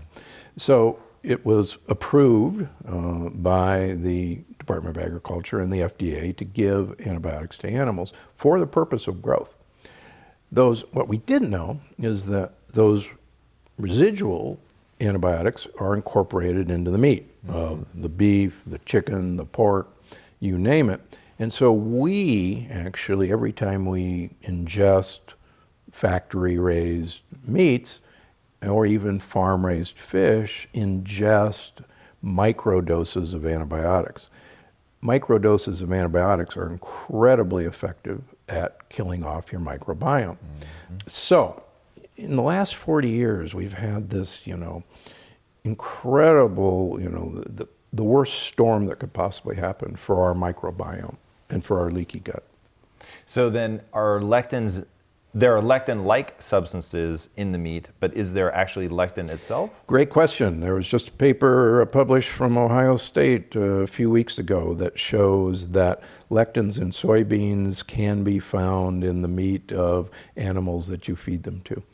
Now, I used to think that this was kind of fanciful in the alternative medicine world. You know, you are what you eat, but you are what the thing you're eating ate. And as I started seeing more and more autoimmune patients, uh, we had case reports of, uh, particularly there's a woman psychologist in LA that I talk about in the book who had horrible lupus, was on two drugs, and we got her off of all her drugs by following this program, and her her lupus cleared. Uh, she had rashes, and um, she she came back to see me, and she said, you know, everything's great, but I've got this eczema, this little rash on my upper eyelids. And so we're going through the list. I said, well, something's getting into you. Mm. And we get to pasture raised chicken. And I said, now you're, you're eating pasture raised chicken. She said, oh, yeah, I eat organic free range chicken all the time. It's my go to food. I said, free range chicken? And she said, yeah, yeah, you know, organic free range. I said, well, the federal government in 2007 passed a law that says you can keep 100,000 chickens in a warehouse, feed them organic corn and soybeans, and not let them out of the warehouse except open a door for five minutes every 24 hours, and the chicken has the potential to go outside. And that is the current government definition of organic free range chicken. Wow. So she was eating the lectins of soybeans and corn mm. In the chicken that she was eating.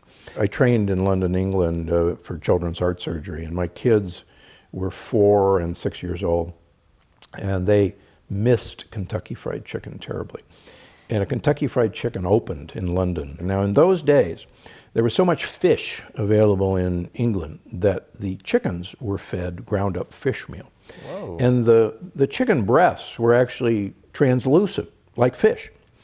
And uh, so, you know, we go to Kentucky Fried Chicken, they both grab a drumstick and they bite into the drumstick. And my four year old goes, Oh, oh, you tricked us. Uh, this is fish. Oh, this isn't chicken. Whoa. And I'm going, Oh, no, no, no, no. Look, you know, drumstick, you know, Colonel Right. Sanders, that's chicken.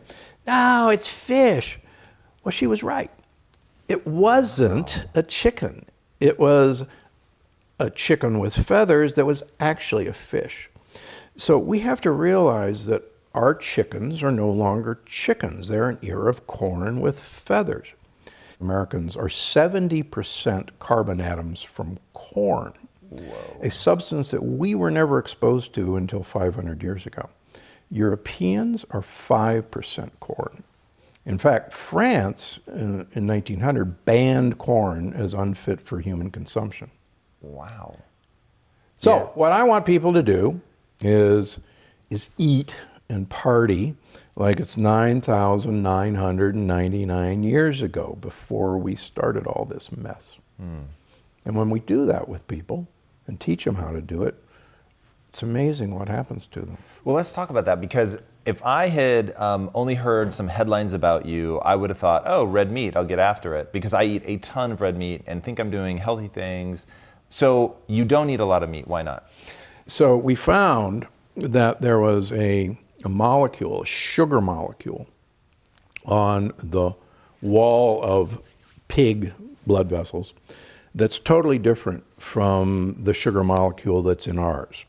But it differs by only one actually atom. And it's, new, it's called Neu5Gc uh, in pigs, cows, and lambs. And we carry what's called Neu5Ac.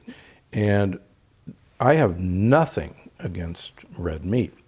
But if you look statistically, the red meat eaters do have significantly more coronary artery disease and significantly more cancer. Now, why cancer? Well, it turns out that cancer tumors in humans use Neu5Gc to shield themselves from detection by the immune system. Mm. The problem is we don't manufacture Neu5Gc, nor can a cancer cell, which means they acquired it from external sources, namely beef, lamb, and pork. Now, fish doesn't carry it. They have the same molecule that we do, and chicken have the same molecule that we do. So I urge people, uh, if they're going to eat animal protein, and I, I do, uh, to use wild shellfish or wild fish as their main source of animal protein. Do I eat meat? Yeah, I mean, do I eat beef? I do. Uh, but I get grass fed and grass finished beef, and I use it as, as a treat, not as a mainstay of my diet. When you were working with Dr. Phil, you guys tried to take over a town, Yes. and that the, the results were somewhat This is surprising. so fun. This is all the stuff that I never get to talk about. So we're going to pull back the curtain now, and you know some of these things that you try to do on TV that are just an epic fail. The whole idea was back during the weight loss challenge days, and they decided to take over a town. So they send me in, and what they've done is they've gone in ahead of time and they have taken over the high school. Now they mm. got the mayor on board. The mayor thought this was a great idea, but he didn't kind of check in with the whole town on what do you think about this, right? Yeah. And so they go into the high school, and what they did was they just removed all of the fast food. And they removed the kids' favorites like french fries, mm. cookies. They pulled it all out. So they took the french fries and they did a swap. Now, I love swaps, but if I was going to swap a french fry, my first choice wouldn't be a carrot stick. No one's fooled there, right? So they did all of this. And then I get into town and they go, okay, here's what we're going to have you do. We're going to have you go to the high school and you're going to sit down with the kids. These are a bunch of teenagers. And we're going to have you talk to them about nutrition and what they're going to do, right?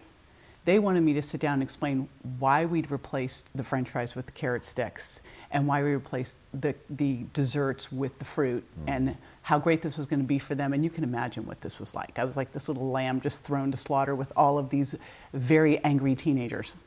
What were they saying? We don't understand why, we don't care. We don't care, We don't care, right? I mean, they didn't care. Mm. They didn't care that eating french fries was bad for them because when you're a teen, you can't you're not selling health to a teenager. So you've got to meet them where they are, right? So for a teenager, what are they going to do? Maybe they want to be like one of the rock stars or one of the big athletic stars, but they really don't care. They're not thinking about the heart attack they're going to mm. not have when they're 60, right? They want the french fries. And this is something I've thought a lot about. Like, one, with what we were trying to do with Quest, was I didn't feel like I could convince people to um, make a lot of change in behavior. Our whole thing was how do you leverage behavior? But if you have kids and your kids are facing that kind of I won't even call it peer pressure, but you walk into the school, there's a lot of fast food. The fast food companies, of course, are making sure that that's available in the schools in some cases. Right. Like, how do you appeal to them if they want to be, you know, the rock star of the school? They're not thinking about the avoiding the heart so attack. So send in the athlete or the pop star that they want to be like. Like, what they shouldn't have done is sent me in. Mm. They should have sent in someone like that and been aspirational and let them co create what they need to do to have a life like that and get their buy in and their why. I used to be a spokesperson for Subway, and I remember I got one of one of the doctors who I worked with was like, "I can't believe you're going to be a spokesperson for Subway. You know, it's it's fast food." I go, "Americans eat fast food, so if I can work with them to make that fast food healthier and start to shift some behaviors that they're already going to do, but we can help them do them better, great. They're going to go and get energy bars. If we can get them to get a better choice than so many of them that are just adult candy bars, mm. great, because you just got to have one foot after the next, right? I mean, I, I was doing something on a home shopping channel, and I, I couldn't say the names, but I had Almond Joy and Mounds, and they had the same amount of sugar as, as a Clif Bar, and I think it might have been the Luna Bar. I was like, are you kidding me? That was literally our marketing message was it's the first protein bar that's not a candy bar in disguise, which is crazy. And you talk a lot about sneaky sugars mm-hmm. and the way that people a don't understand necessarily uh, what they're eating, and b that a lot of this stuff is just getting into our diet in ways that we wouldn't expect. So, what are some of the areas that people should really be watching out for um, that they might not expect has sugar in it? Yes. So I love this quote from Dr. Mark Hyman, who said, uh, Our number one recreational drug of choice is sugar. Mm. And it's true. And so, why are we sneaking sugar into all these foods? Because then we'll want more of them. And so that's why the manufacturers are doing it in places that you wouldn't expect. It used to be turn of the century, we ate five pounds of sugar per person per year. It's now gosh, was 150 pounds of sugar per person per year. We're eating like basically Whoa. our weight in sugar. And the obesity rates have gone from 0.5% to over, now we're more obese than overweight. So over That's 30%. Crazy. It's because of these things sneaking in. And the biggest crime is them sneaking in and in, with the marketing messages to make it look like it's healthy. So take apple juice concentrate. We're all concerned about high fructose corn syrup, but apple juice concentrate has more fructose than high fructose corn syrup, but yet you can put it onto a label and say no sugar added, right? Doesn't this make you insane? And put it on like a kid's food or one of those silly fruit snacks or one of the yogurts, say no sugar added. Mm. And then everybody thinks it's okay. It, the sauces, those silly salad dressings. I mean, when we went fat free, back then it was everything, we got to get the fat out of everything. And all of a sudden, you were eating all this sugar, but it was okay because fat makes you fat. Yeah, I remember literally. So I was at, at roughly this time, I was writing, and I used to keep this big tub of red vine licorice. And I remember saying to my friend, because she was like, you know, I, I think if you eat too much sugar, it turns to fat. And I was like, that doesn't really? even make sense. That literally didn't make sense to me. I was like, how's that possible? How does sugar become fat? I don't even understand. So yeah, I was totally bought into that. I was too. I used fat. to eat six meals a day. I used to go from client to client to client, and I would go. I had my frozen yogurt store, and then I would go to Il Forno and get a skinny latte and a because um, I had a fat-free milk, right? Of course. And I'd get like a baguette, and I would just eat all day long, carbs. Yeah. Because yeah. I was starving. So talk to me about the drug-like effect of this stuff. Like, why why is it so hard for people to let go of this? Because I think that the reason that it's in the supply the way that it is is because we love it and we want mm-hmm. it, and it's essentially people are serving up what we're asking for. But well, we and then we're also giving it to them, and then we want it. You know, it's it's it's like which came first. Mm right? And so if you look at, so they did the cool study on rats where they looked at the reward center of the brain. And when rats were first given in, um, I think like it was some kind of morphine, and when they gave the rats morphine, it lit up this pleasure center, the reward center in their brain. Then they gave them Oreo cookies. It lights up the same pleasure center in the brain. And then they gave them the choice, and they chose the Oreo cookies. Mm. But if you think about it, you've got That's gluten, crazy. dairy, and sugar together, that trifecta of an opiate like effect mm. on the brain. So you start out and you have a little bit of it, and there's a couple different ways we become addicted to sugar. One is genetics. I mean, we have some people, I am genetically not, don't have a, sh- a sweet taste, a sweet tooth. I'm so thrilled about that. Now, my adopted mother does.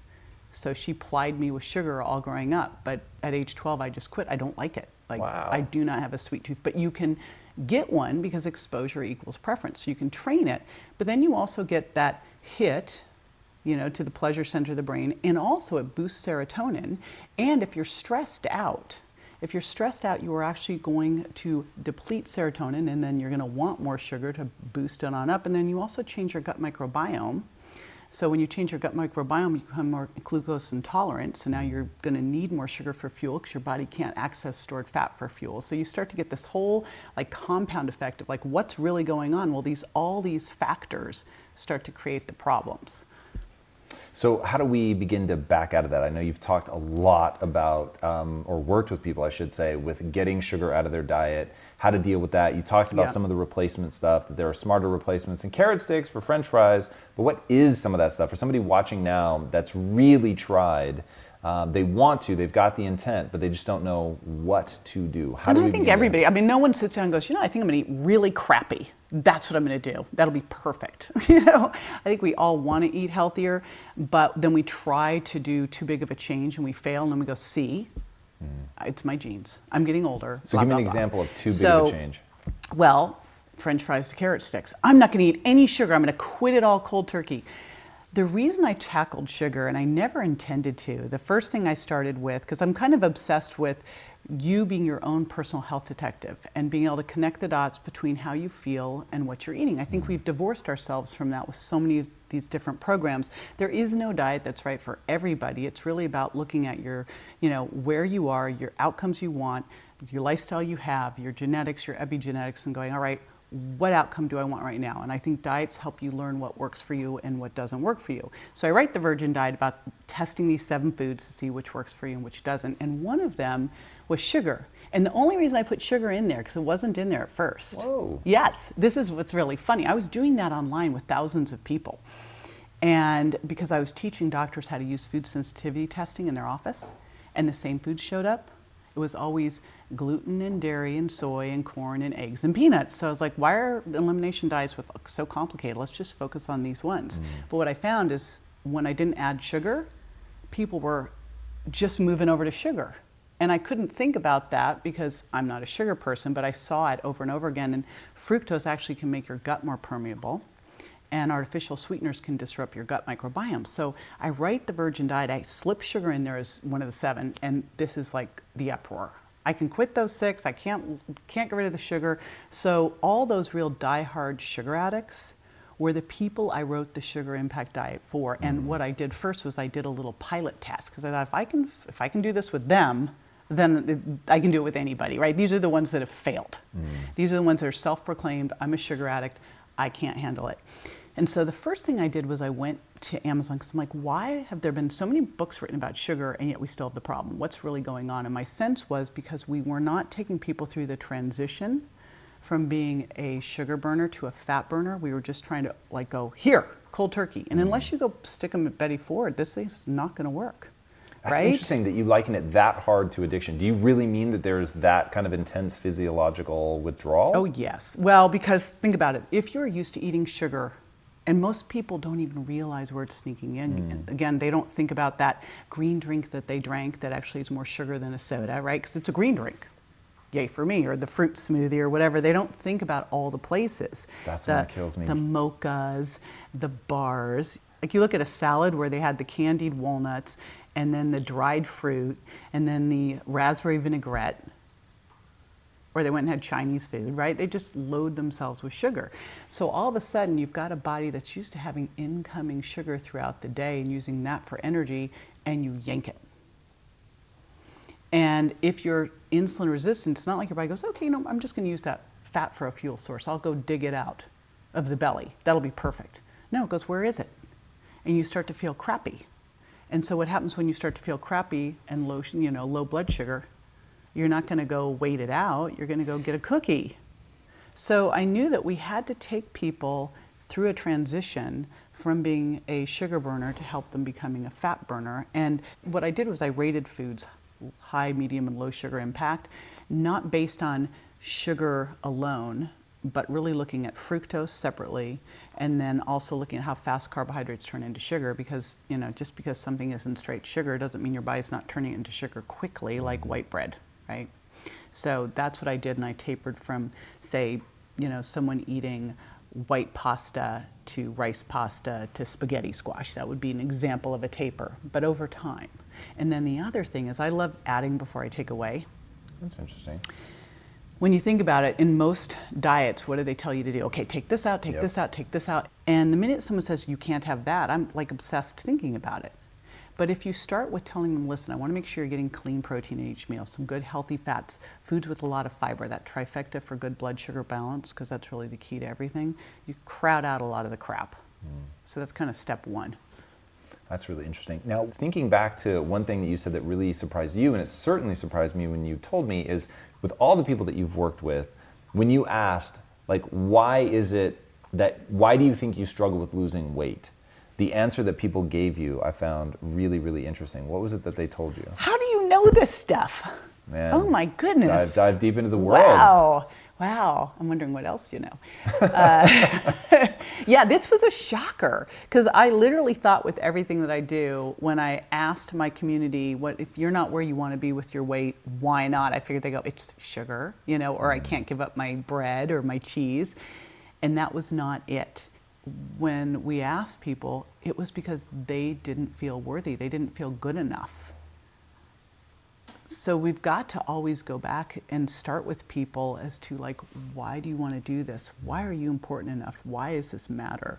Before you start to try to change things for them and with them. And how do you then deal with that? Like how do you help people through that? Because you're there's a reason you've endured there's a reason that you've been around in such a potent force in this industry for so long and i think it's because you sit at this intersection of really understanding the the realities of the biological responses and neurochemistry and everything of what we eat but you also understand mindset. Um, so one i'd love to know how you help those people and then i'd love to hear um, the just absolutely astonishing story of how you really developed this um, mother warrior mentality that you have? So I think maybe it's just because also I just haven't quit, you know, right? Because that's a big part of it is just continuing to show up. Um, I'm obsessed with how to help people get results. I mean, it was it was actually very early on when I was a personal trainer. Back then, people were hiring me because they wanted to lose weight, mm. and I was like, well, you know, you can't exercise, out exercise a bad diet. Like, so exercise is important for maintaining your weight and for shifting kind of your body's um, hormonal responses. We didn't even know about hormones and exercise back then. But I, I knew intuitively that if you had more muscle, that it wasn't about doing bunches of cardio, that if you had more muscle, it would shift things. I didn't understand it also helps with insulin sensitivity. But I, I knew that diet was key. But what I started to see above that, that was crazy, was, and I remember I had this one woman who I helped her and she was getting so lean and fit and healthy, and her husband didn't dig it. That's interesting. He was threatened. Oh, I saw this happen now multiple times. And so she went right back to where she was. And then I started to watch people as they started to lose weight and get healthier. If they didn't really believe that was their self image, they started to shift back. So you still you have to work on who do you want to be? You know, who are you? What, what's your vision for yourself? Then you start to take the steps as to how to get there. And you have to be so clear on that. In fact, we had this woman who ate ice cream bars all the time, but she, like literally every hour, she had gastric bypass, but she would eat ice cream bars every hour because she'd fill up her pouch otherwise. So she would wake up all night long and eat ice cream bar- bars every hour. Whoa. Okay, crazy. Why? You have she was wake yourself addicted up. to ice cream bars. But here's what I did she remembered herself as this lean, healthy, fit woman. She remembered when she used to be there. And I was like, let's get that picture. We actually took a picture of her back when she was that way Mm-hmm. and put it, I put it on an ice cream stick, and I put it in the freezer in front of the ice cream bars. you know, it's like when you open that, think about, you know, because they can't exist together. You got to pick the one, right? And you've got to remember who you are and then operate from that. So I think we've got to go back to getting really clear on the why with whatever we want to accomplish in life, and then make sure that we're taking steps in that direction. If you start to go this way, grab out that picture again to remind yourself of who you are and where you're going. I've never heard anybody talk about it as clearly as you with um, bivalve foods and Yeah, getting I love the into some of the the things that we can do that are seafood based, and then also you're sort of putting it in historical context of we probably didn't come up on the grasslands. And I'd love to hear more about that and sort of how that led you to realizing that there's potential big benefits to seafood. Okay, thank you. That's a great question, Tom. I think quickly it's just the notion of nutrient density, meaning what nutrients are you getting for the calories you're eating? If, if calories make us, you know, fat, uh, as, as a doctor, I was confronting that a lot, or obese, right? We want fewer of those. Well, we, we still need all the nutrients for our brain. Then all this uh, data started coming out about the omega-3 fats when I was a resident. And we're all like talking about fish oil, and I was kind of into integrative stuff. And I didn't eat fish. And anytime I see something, kind of like with you, I was like, and it, and I said, well, where do all these fish oil omega threes come from? Like, they obviously come from fish. And I'm like, all right, well, if I'm I'm gonna be like a brain healthy guy and eat this way, and I'm a low fat vegetarian, I need to add in this disgusting food, fish, seafood. So I slowly added this in living in New York because you realize, well, you're on a coast, and I had all these friends who were chefs, and I and I really started finding ways that I liked seafood. And the reason is that nutrient density, when we think about brain health, comes down to B vitamins, magnesium, iron. Uh, We did a research study, a really small study that I did with Dr. Laura LaChance, uh, who's also a psychiatrist, where we just said if we look at all the literature, what are the 12 nutrients that are most important for brain health and specifically depression? That's the most debilitating disease. Like, does something stand out? And there are 12 nutrients that had really, as we went through like levels of evidence, significant data of both epidemiological studies, but also clinical trials. We took those 12 nutrients, and I think this is the most important thing people miss. We turned them into food. We asked what foods have the most of these nutrients. And you mentioned bivalve. So usually with these scales, like the ANDI, the aggregate nutrient density index, it's all plants because plants always have fewer calories.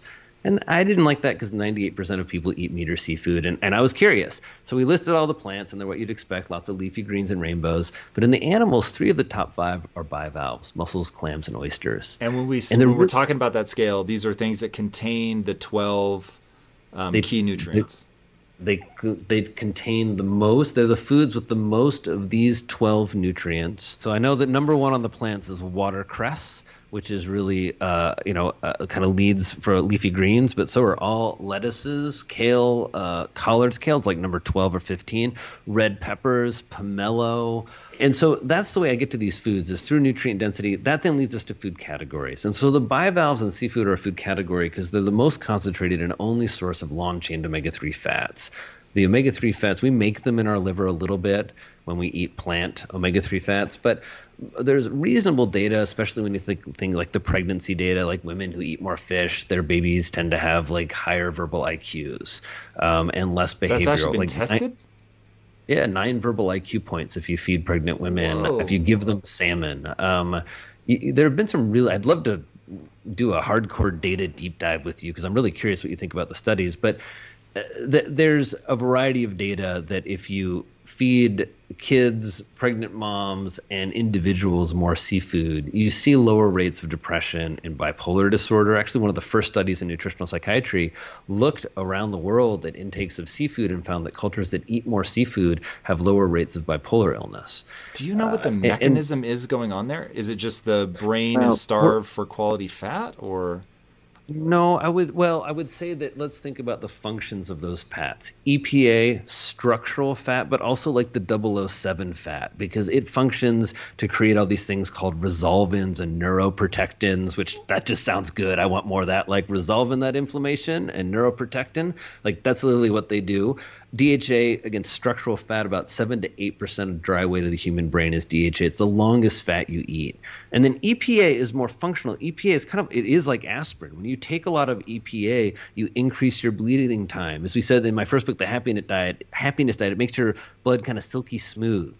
So less clotting, less inflammatory response, and EPA, eicosapentaenoic acid, gives rise to eicosanoids. Eicosanoids are they're like the um, I don't know the specialist agents in our immune system, right? Where they they're like snipers. They they basically regulate the immune response, and it's more specific than other inflammatory factors the um, that come from the omega uh, six fats, which are more like the SWAT team or more like the Marines, where like we're going to save you, but there's going to be a big mess, and uh, and so that's where we, we always say wild salmon, right, or fish oil pill. But I, I, part of making this list of foods uh, and other things on there are wild meats, organ meats, is to kind of create a conversation. It's not like you got to eat all these foods, and and then to do the shift into what are called food categories.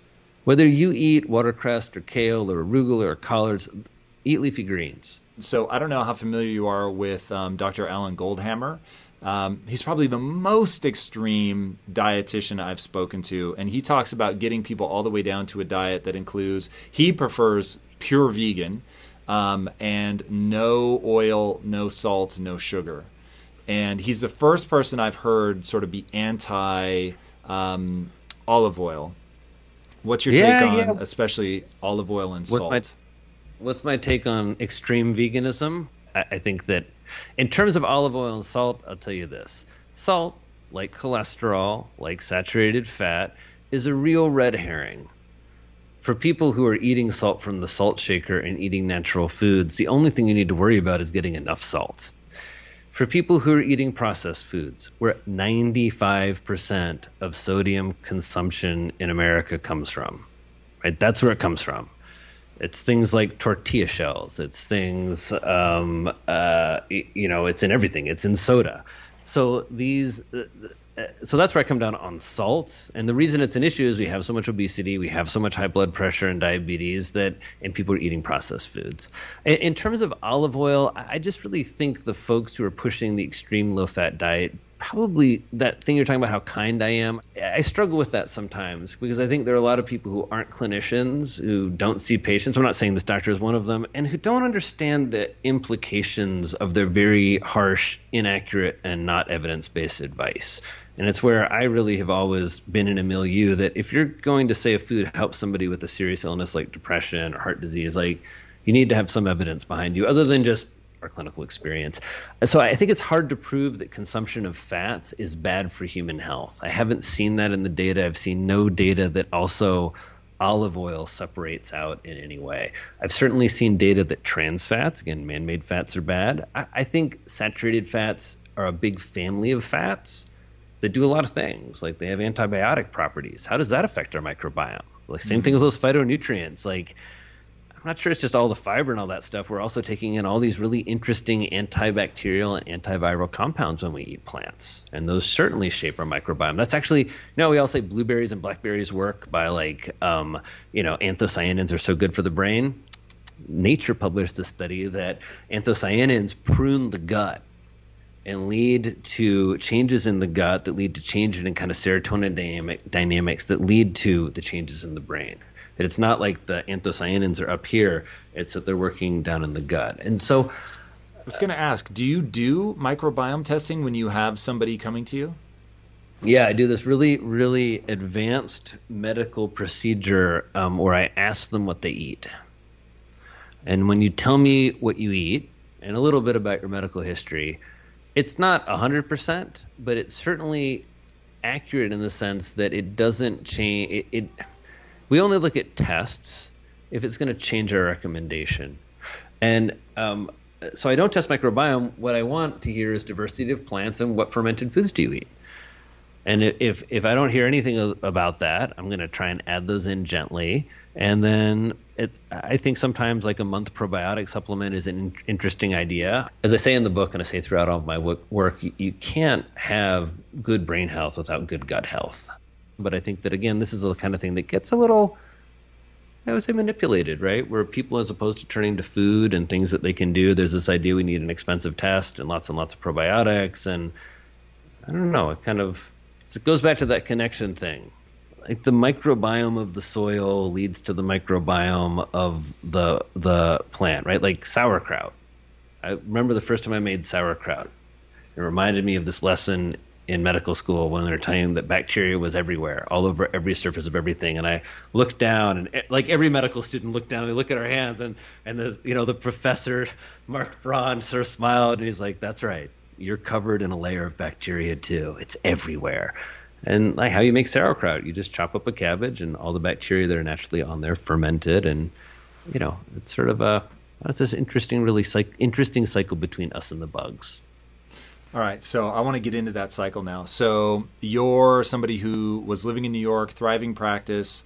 Um, did does one of your parents have um, signs of cognitive decline? Did I understand that correctly? Yeah, I mean that's yeah. Both of my parents. I mean, both my parents are in their 80s, and and definitely there's some there's been some cognitive decline on on uh, uh, on both ends. Um, so you move in to their farm in Indiana and now, from what I hear, you're not going back to New York after years of living on the farm. You're now going to Wyoming.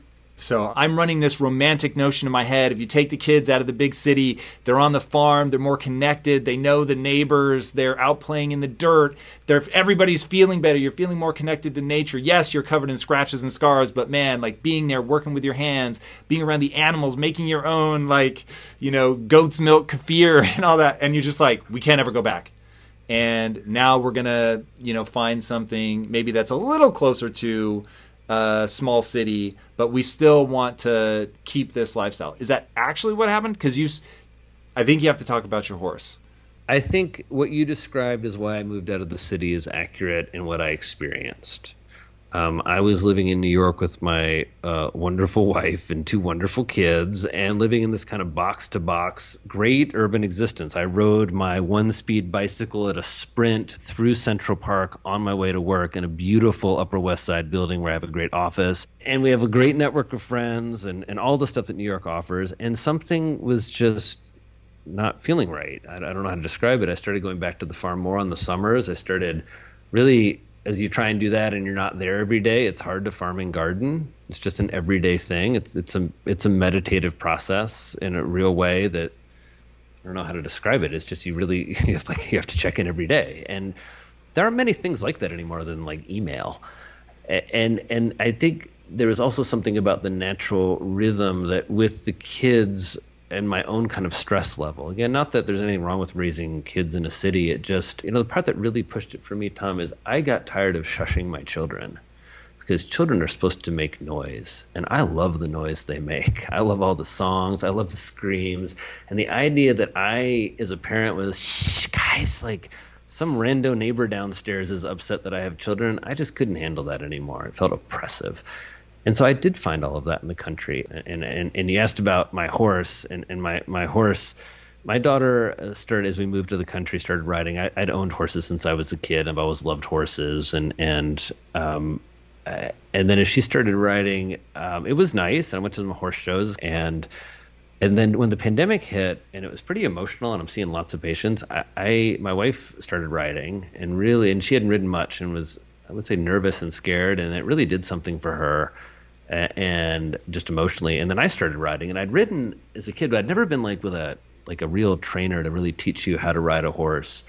Within a few months, I'm like jumping a horse over two, two and a half feet, like jumps, and you go from this like being scared to having some I wouldn't say mastery, but just being challenged, and then it's like a lot of things I do, like surfing and snowboarding. It, it and really it's this feeling kind of a flying where you hit this really altered state where you and this animal are kind of in this space and where you're thinking I love about it, it's like you're thinking about how much your little toe is cramping and hurts or that the canter is like a little bit like wonky and you don't know why.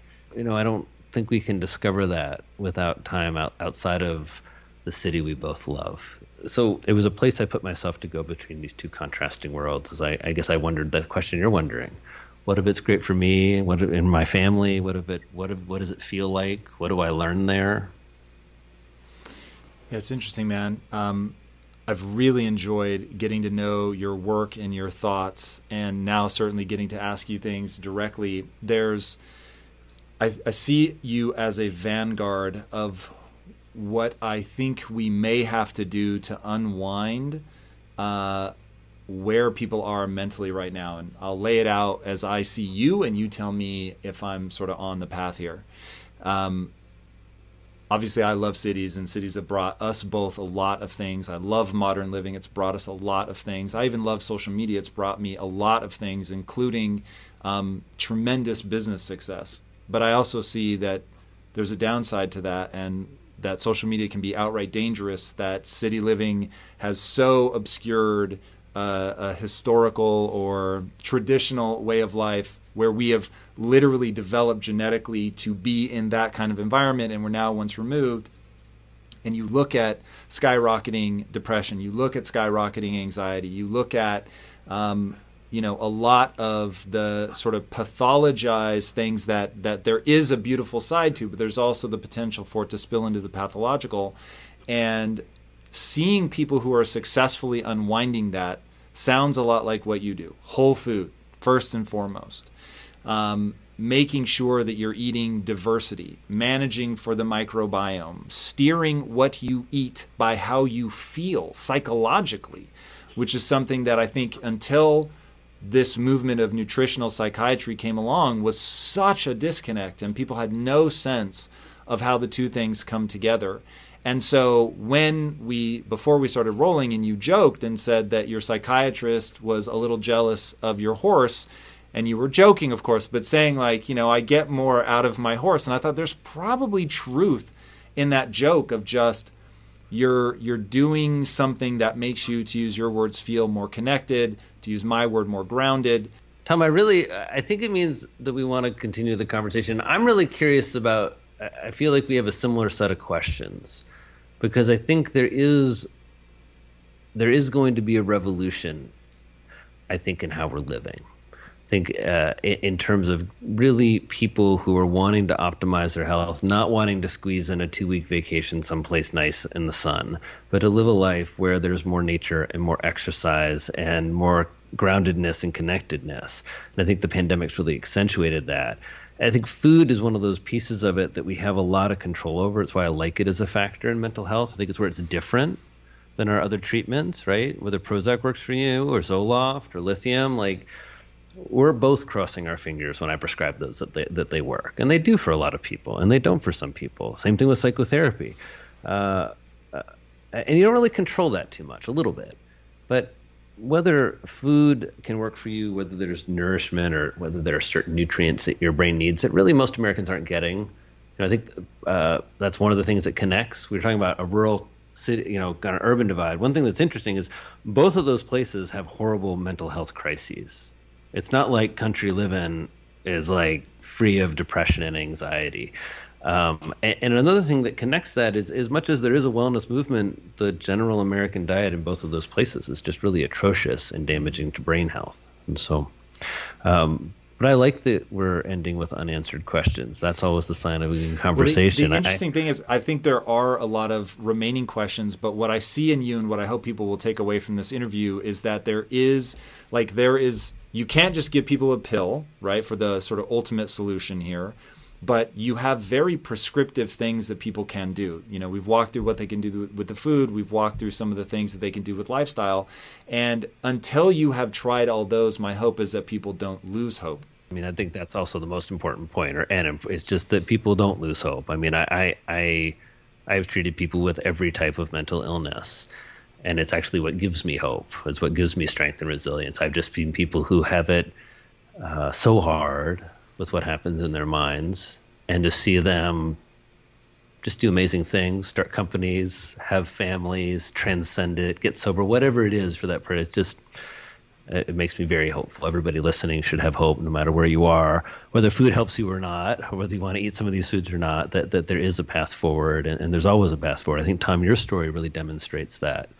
Of just the, I think oftentimes we think about wellness in, as a moment in time, and we forget about our own personal development and evolution development is one of those words we use in adolescence and i think we've just forgotten that so much complex development happens in adulthood uh, and and to really honor that and encourage that in ourselves and in each other. And I, and I hope I hope my book really pushes people towards that with food. You know, not that there's exactly the right, perfect, brain healthy diet, but for you there is. There are those foods that work for you. There are the foods that hopefully include some of these power players in my book, like red beans and olive oil and bivalves and fatty fish that we talked about, and lots of dark chocolate.